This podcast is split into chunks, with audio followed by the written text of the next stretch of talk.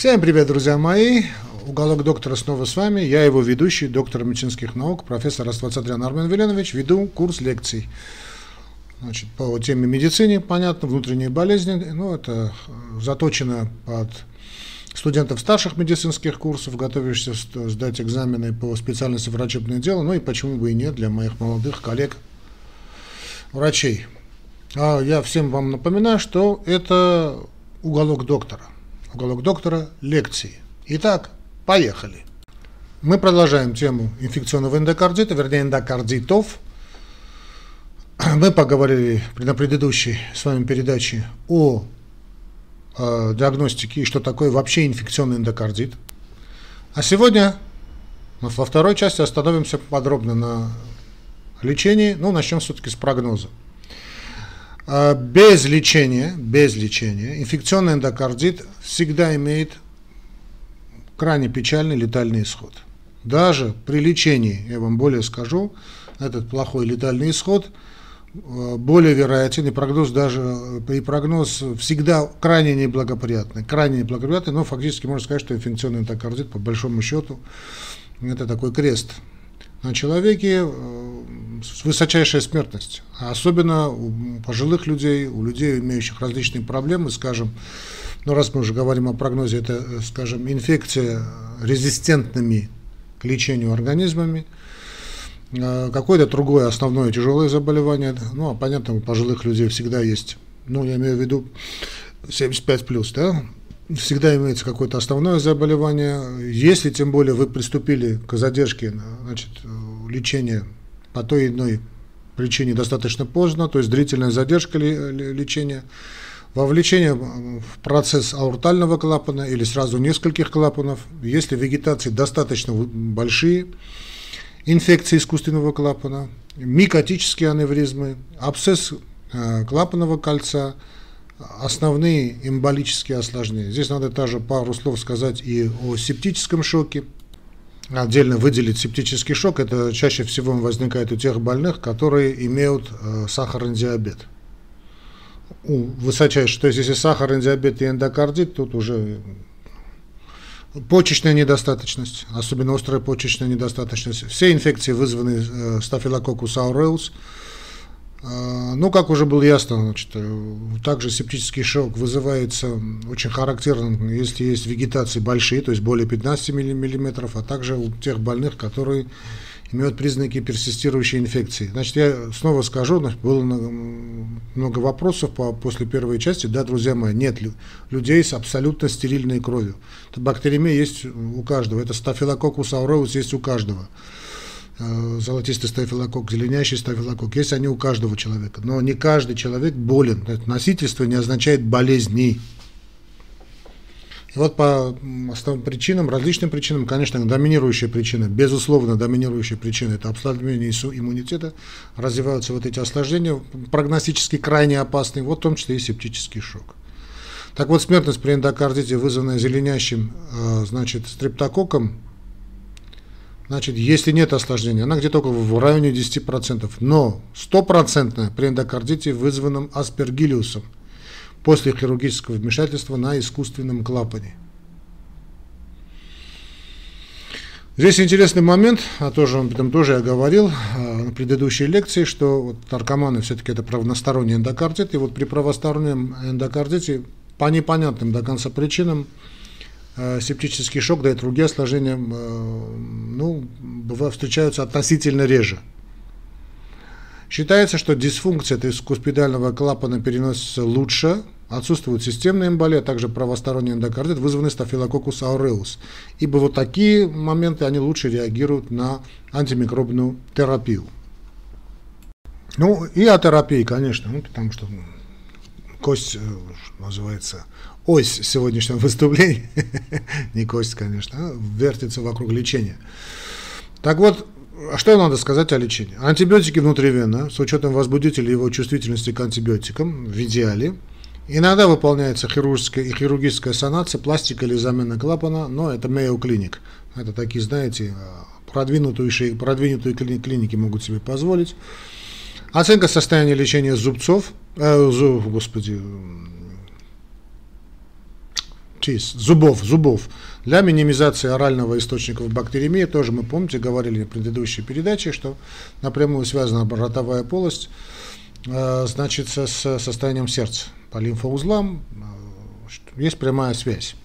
Удаление потенциального источника бактеремии, например, внутренних катетеров, устройств, которые так или иначе привели ну, это по большому счету нозокумиальные инфекции, да, которые привели, в общем, к септическому моменту, к септическому эндокардиту.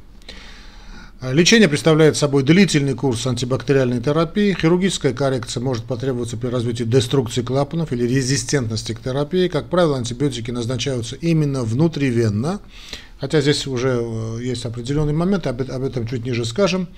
Так как сам курс терапии длится э, очень долго, да, ну, скажем, для больницы это долго, 2, 3, 4 недели, вплоть до 8 недель, то часто внутривенная антибактериальная терапия проводится амбулаторно. То есть ставится катетер, объясняется все как к чему, и больной отправляется, если выжил, конечно, отправляется домой.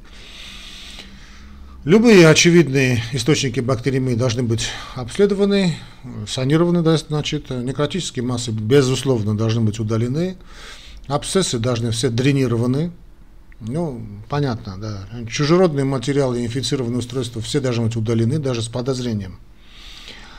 Люди, значит, с септическим эндокардитом необходимо проверяться у стоматолога и лечить заболевания рта, которые могут быть вызваны, э, которые вызвали бактеремию, могут вызвать, так скажем, бактеремию и последующий эндокардит. Здесь два отступления. Значит, очень часто сами стоматологи, да, они очень корректно работают с ротовой полостью и заносят инфекцию. Ну, бывает, да, хотя в любом случае, конечно, ротовая полость должна быть идеальна, потому что там должен быть лизоцим. Без лизоцим, значит, какие бы ни были бы стерильные условия, значит, ротовая полость такая, что мало не покажется. Да, значит, если делают значит, забор берут из ротовой полости, там количество микроорганизмов а, значит, обсемененность ротовой полости больше, чем, простите, заднего прохода. Но мы не все болеем, потому что у нас есть очень жесткая иммунная система, ворота иммунной системы в ротовой полости начинающиеся. И главный из них, наш товарищ, это лизоцим. Это первый момент, и вернее второй момент. Да? Поэтому, ну, в любом случае, значит, надо лечить. Я могу привести вам примеры своей практики. Значит, непонятные были случаи у больного, такое маленькое отступление сделал, чтобы он был, тоже было понятно. Я всегда стараюсь обращать внимание и своих студентов, да и моих больных на состояние ротовой полости. Очень часто какие-то непонятные жалобы бывают у больного, и когда значит, отправляешь больного, замечаешь какие-то проблемы в ротовой полости, отправляешь больного на санацию, значит, oral hygiene, да, то есть обработку ротовой полости, удаление больных зубов, значит, лечение кариеса, ну, гингивит и в общем, все это приводишь в порядок. Очень часто, я не скажу, конечно, всегда, но очень часто мы получаем потрясающий эффект. Это касается не только эндокардитов, снова скажем, состояние ротовой полости и состояние, простите, и нашего сердца связаны напрямую. Да? Здоровому коню, значит, зубы не смотрят. А, ну и здоровой жене тоже, наверное. или там здоровой, здоровой невесте скорее. Так, ну, э, что там у нас имеется? Значит, имеющиеся внутривенные катетеры, если есть, тем более центральный венозный катетер, должны быть заменены. И тут скажут, кстати, и про венозные катетеры, которые когда-то были очень популярны, я это застал это время, да и сейчас они достаточно популярны. Из-за вот этих осложнений начали все реже и реже применять в мире. Так-то, товарищи, значит, так, молодые врачи, да, то давайте без таких, без ястребинного подхода, да, такого. Если эндокардит персистирует, то есть длится у больного с недавно установленным центральным венозным катетером, он также должен быть удален. Да, эти все значит, штучки при бомбасике, да, или там делаете научную работу, давайте спасать больного. Микроорганизмы в составе биопленок, вот эти биофильмы, да, адгезированные на катетерах или других устройствах, могут быть, то есть не то, что могут быть, они очень резистентны к антибактериальной терапии, Вследствие этого возникает рецидив болезни, да и по большому счету такие биопленки, они да и не лечатся, как, какие бы антибиотики вы бы ни назначали.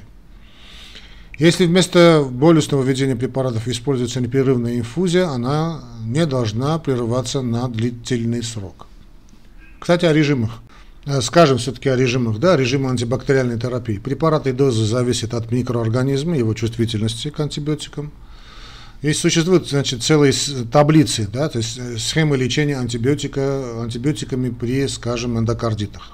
Причем они варьируют по странам. Ну, понятно, в каждой стране что-то там свое принято. Хотя состояние большинства больных достаточно стабильно, если они выжили. Чтобы дождаться результатов бак посева, у тяжелобольных, у тех, которые на грани, может потребоваться эмпирическая антибактериальная терапия до идентификации организма. То есть антибиотики не следует назначать до тех пор, пока, то есть, ну, нежелательно, пока не будет получено адекватного результата бак посева. То есть два или три образца из разных интервалов, из разных мест, простите, с интервалом около часа. То есть не, ну, более часа, простите, более часа. А, ну, понятно, что антибиотики довольно тяжелые, при этом все-таки химия, да? Классическая химиотерапия, в принципе, антибиотики есть химиотерапия. Значит, антибиотики должны быть широкого спектра действия для охвата всех возможных вероятных организмов, которые, как правило, чувствительные, включают в себя, значит, чувствительные и резистентные это коки, стафила, стрепто, энтерококи. Эмпирические схемы антибиотикотерапии должны отражать значит, э, локальные, региональные местные закономерности инфекции и антибиотикорезистентности. Такое тоже есть. Но все-таки есть какой-то стандарт, да, пример охвата антибиотиками широкого спектра действия, который включает собственные клапаны. Это ванкомицин, он такой классика, это ванкомицин входит в классику, значит, эндокарди, лечение эндокардитов, введение, вернее, эндокардитов. Это, значит, ванкомицин от 15 до 20 мг внутривенно каждые 8-12 часов.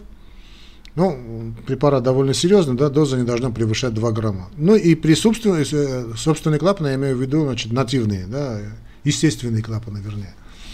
Ну и а при искусственном клапане тот же, значит, ванкомицин в той же, значит, дозировке 15-20 миллиграмм, на килограмм, понятно, идет расчет, каждые 8-12 часов, ну, тут подключают гентамицин, можно цефепим, но там и импинем подключается. Эмпирическая схема терапии необходимо скоррегировать на основании результатов посева культуры как можно скорее. Ну, желательно, да, понятно. А, наркоманы, которые вот инъекционные наркоманы, как их называют, или внутривенные наркоманы, часто не придерживаются терапии, да не только они, вообще, вообще никто не наш человек вообще, ему скажет что-нибудь, он ничего не сделает. Не то, что наркоман, наркоману вообще есть. Попал в клинику, уже чудо. Так вот, наркоманы часто не придерживаются терапии, злоупотребляют этим внутривенным доступом. Ну и, как правило, слишком рано покидают клинику. Для таких больных возможен короткий курс внутривенной терапии, ну или, что менее, конечно, предпочтительно, пероральной терапии.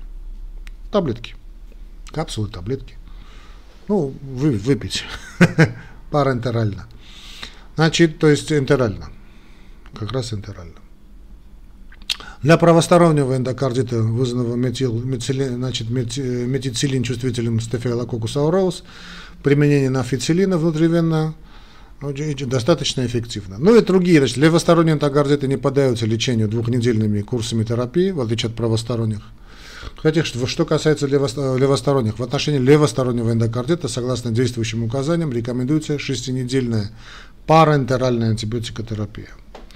Вот э, сказали, сейчас давайте доведем эту мысль до конца. Значит, однако, значит, несколько исследований в последнее время, вот эти 5, 6, 10 лет, ну, особенно последние вот 5 лет, так скажем, э, появились данные на нескольких многоцентровых рандомизированных открытых исследований, неосложненного, конечно, левостороннего эндокардита, которая показала, что переход на пероральные антибиотики, но после 10 дней параэнтеральной терапии по эффекту не уступает продолжению параэнтеральной терапии.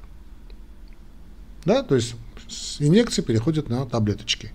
К тому же была сокращена продолжительность пребывания в стационаре у больного, а это очень важно, знаете, да, все сейчас. Страховая медицина, в общем, платная медицина. Страховая медицина – это тоже платная медицина.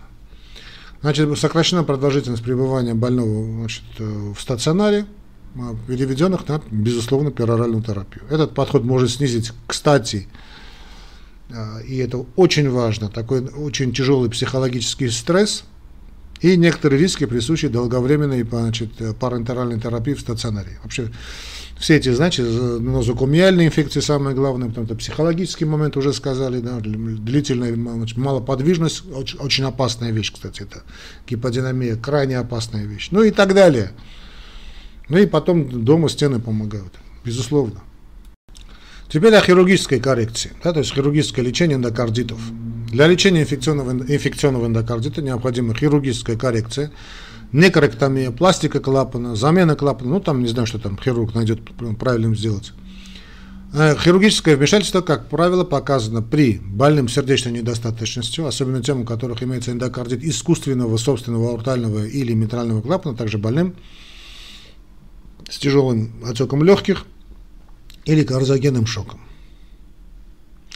По больным с некоторой, значит, с неконтролируемой инфекцией, то есть э, значит, с персистирующей инфекцией, значит, э, инфекцией грибковыми или такими особо упорными резистентными организмами, рецидивирующим эндокардитом искусственных клапанов или эндокардитом, осложнен, осложненных блокадой, блокадой сердца, абсцессом, аневризмой, фистулой или увеличивающимися вегетациями. Больным с риском развития эмболии, особенно тем, которые имеют эндокардит искусственного собственного аортального или митрального клапана и крупной вегетации в США. Ой, крупной вегетации в США, что такое крупная вегетация? Да, крупная вегетация в США. В США, скажем, это более 10 миллиметров. Ну, считается крупной вегетацией. 10 миллиметров. Вот.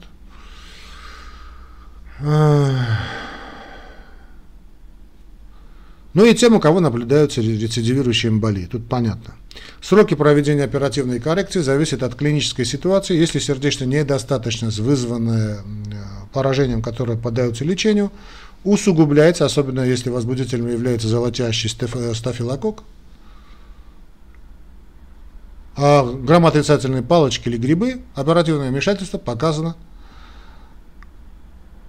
золотящий стрептокок. Простите. Я оговорился или нет? Стрептокок, нет? Золотящий стрептокок, я правильно сказал? Оперативное вмешательство показано только, только после проведения антибактерапии в течение 24, 48, 72 часов. То есть не позже 72 часов. Ну, понятно, чем раньше, тем лучше.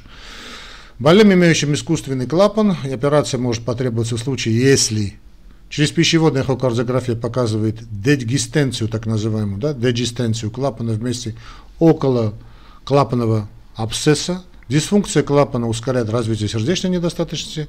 Обнаружен рецидивирующий эмболия. Инфекция вызвана устойчивым, значит, устойчивым э, противомикробным препаратом организма.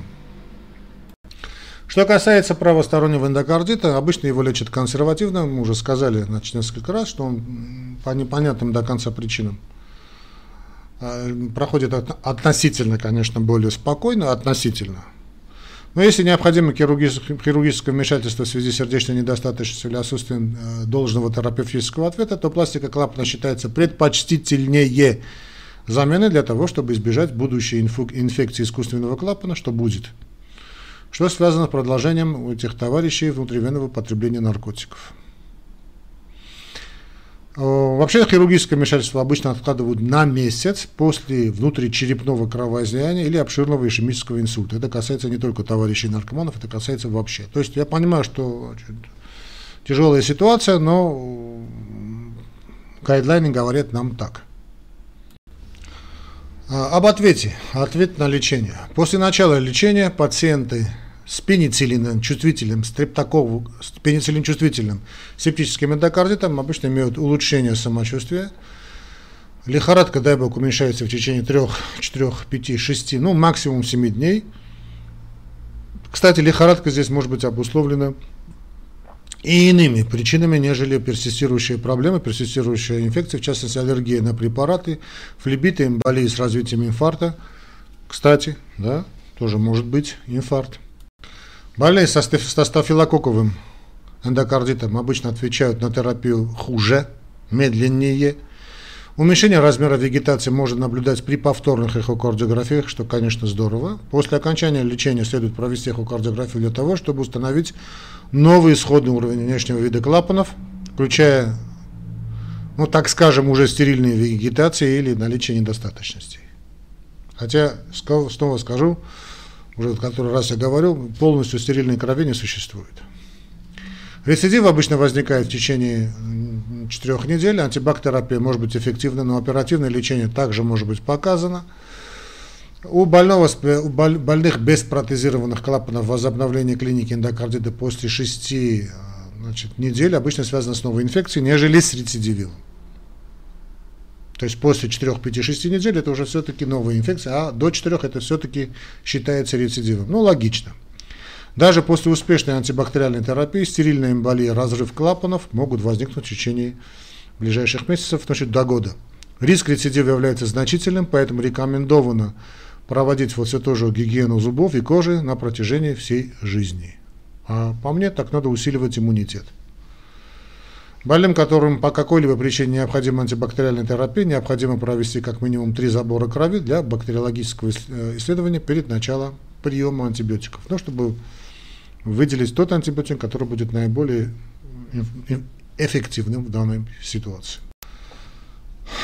Профилактика. Перед оперативным вмешательством на клапанах сердца по поводу коррекции врожденных пороков рекомендован, рекомендован профилактический осмотр стоматолога, ну и при необходимости санация ротовой полости, то есть лечение. Oral hygiene, что называется. А меры по снижению частоты приобретенной в медицинских учреждениях бактеремии, ну, нозокумениальной инфекции, направлены на сдерживание роста показателей ятрогенной бактеремии и последующего эндокардита. Ну, Бог вам в помощь. И флаг в руки. Гигиена зубов и кожи рекомендованы для общей, для общей, так скажем, общего населения, но особенно для больных с промежуточным, тех, которые имеют поражение собственного клапана, и больных с высоким риском. Кстати, о больных с высоким риском. Американская ассоциация сердца, это АГА, да, рекомендует, профилактическое применение у больных антибиотиков, применение антибиотиков у больных с высоким риском неблагоприятного исхода инфекционного эндокардита. Это их гайдлайнах, ага гайдлайны. С таким больным они относят американцы. Искусственные клапаны сердца включают транскатетер имплантированные протезы, простетические материалы, которые используются для пластики сердечного клапана, ну, те же кольца, анулопластики, хорды. А больные, ранее перенесшие инфекционный эндокардит, а больные с некоторыми врожденными пороками сердца, некоррегированные пороки синего типа, включая паллиативные шунты, полностью устраненные врожденные пороки в течение первых 6 месяцев после операции, если использовался паратизирующий материал или устройство устраненные пороки с остаточно, устраненные пороки с остаточными дефектами. Ну и больные после трансплантации сердца с вальвулопатиями. Профилактические правила Европейского общества кардиологов – Значит, также существует ESK, это моя, моя ассоциация, European Society of Cardiology Guidelines. Существует, там можно перейти и посмотреть. Сейчас не, не об этом речь, не будем уходить в ненужные в данный момент детали. Что касается профилактики э, анти, э, ну, с помощью назначения антибиотиков, то есть процедуры, требующие анти, антибиотикопрофилактики. Большинство процедур, требующих профилактических мероприятий у больных с высоким риском, являются Прошу простить, я просто не могу здесь, значит, э, отключиться. Это у меня связь с блоком, да, сбитым. Так вот, большинство процедур, требующих профилактических мероприятий у больных высокого риска, являются стоматологические манипуляции на деснах, на околоверхушечной, околоверхушечной зоне зуб, зуба или поврежденной слизистой оболочкой полости рта. Другие процедуры включают такие, же, такие манипуляции в области а, дыхательных путей, при которых происходит рассечение слизистой оболочки, вагинальные роды у некоторых больных, э, ну, женщин, да, с высоким риском, понятно, беременными бывают только женщины. Пациенты с искусственным клапаном сердца или простатическим клапаном – это высокий риск, который используется для пластики сердечных клапанов, а также у, у пациентов с отсутствием пластики и временно облегченными врожденными синими пороками сердца. Ну, тут написано в гайдлайне, все абсолютно правильно, а также процедуры в области ЖКТ. Да, мочеполовая система тоже, кстати, очень опасна. Или опорно-двигательный аппарат, включающий зону с установленной инфекцией. Ну, это классика профилактики. Практические рекомендации по профилактике эндокардита различаются в разных географических регионах. Давайте мы обратимся к режимам. Здесь уже не лечение, а профилактика. Режим антибактериальной профилактики. Для большинства значит, больных и манипуляции эффективен однократный прием Просто однократный прием антибиотика до процедуры. Да, вот так очень штаты любят, да, вот сразу принимают, бухают антибиотики, там амоксициллин и пошел. При стоматологических процедурах и манипуляциях на верхних дыхательных путях используют препарат эффективный против стрептококка и группы вириданс.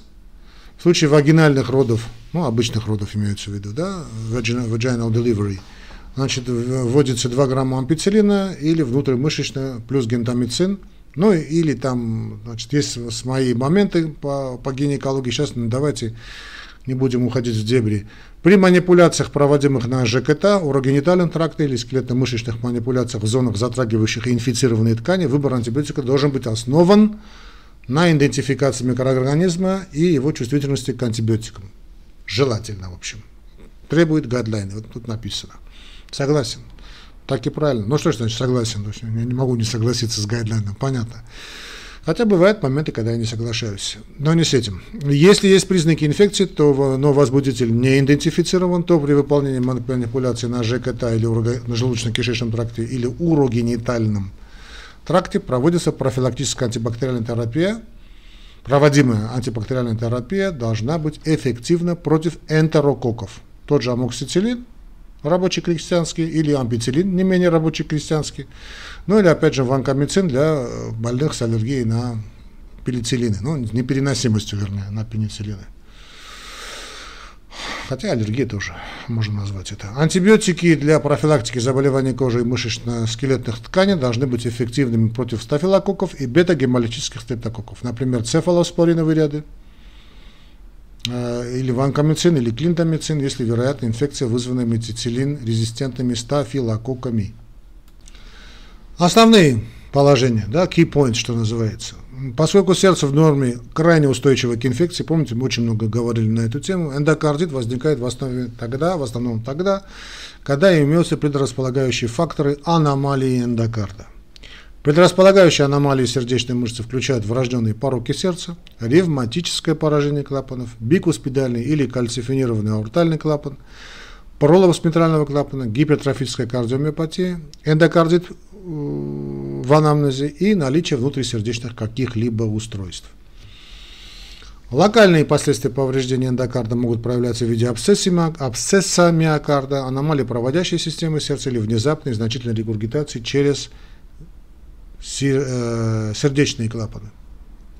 Системные последствия включают изменение иммунной реакции организма, например, например гломерулонефрит, и септическую эмболию, которая может нарушать функцию любого органа, особенно легких при правостороннем эндокардите, наркоманский да, эндокардит, почек, селезенки, значит, центральной нервной системы, кожи и сетчатки. Это уже левосторонний эндокардит. Проведите бакпосев, друзья мои, крови, установите диагноз с помощью клинических критериев Дюка, ну или нашего Европейского общества э, кардиологов. Лечение проводят путем длительного применения антибактериальной терапия антибактериальных препаратов антибиотики. Оперативное лечение показано при наличии механических осложнений или резистентных микроорганизмов. Профилактическая антибактерапия проводится у больных с высоким риском неблагоприятного исхода инфекционного эндокардита, особенно при наличии искусственных сердечных клапанов или после, пласт... или после пластики клапанов сердца после перенесенного инфекционного эндокардита у больного с врожденными заболеваниями сердца или с патологией клапанов после трансплантации сердца. Ну, понятно, это уже высшая математика. Ну и, как я вам обещал, все-таки надо сказать и необходимые пары слов а, про неинфекционный эндокардит. Я бы называл, я называю неинфекционный эндокардит, эндокардит с невыявленным микробом. Невыявленный, я понимаю, что сейчас на меня набросятся мои коллеги, ну, так скажем, неинфекционный эндокардит – это эндокардит, когда мы не выявили э, микроб или микроб ведет себя как-то так странно, что он не дает классики жанра. Так вот, при неинфекционном эндокардите, небактериальный тромботический эндокардит, одно из названий, формируются стерильные, так скажем, тромбоцитары и фибриновые тромбы на клапанах сердца и прилегающем эндокарде в ответ на повреждение, циркуляцию иммунных комплексов – васкулиты или гиперкоагуляцию. Симптомы представляют признаки системной артериальной эмболии. Диагностика по данным эхокардиографии, ну и при отрицательных посевах крови, которые ничего не выявили. Терапия, понятно, э, антикоагулянты. Эндокардиты обычно как таковые, да, чтобы было бы снова понятно, относятся к инф... эндокардит обычно относят, обычно, когда говорят эндокардит, в том числе и в нашей лекции, в этих двух лекциях мы говорили об инфекции эндокардита, то есть инфекционный, септический эндокардит. Термин эндокардит включает также значит, неинфекционный эндокардит, при котором так называемые стерильные тромбоциты и фибриновые тромбы фиксируются на клапанах сердца и прилегающем эндокарде. Неинфекционный эндокардит, в свою очередь, приводит к инфекционному эндокардиту. Очень часто. На оба уже могут привести к эмболизации и нарушению функции сердца. Диагноз неинфекционного эндокардита обычно устанавливается с учетом совокупности всех клинических данных, а не результатом только одного какого-либо даже самого, самого супер-пупер исследования. А, этиология.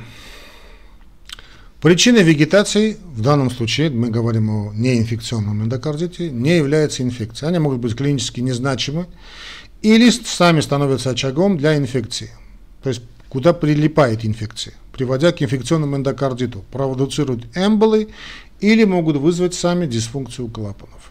Катетеры, проведенные через правые камеры сердца, могут повредить трикуспидальные и пульмональные клапаны, приводя к фиксации в зоне повреждения тромбоцитов и фибрина.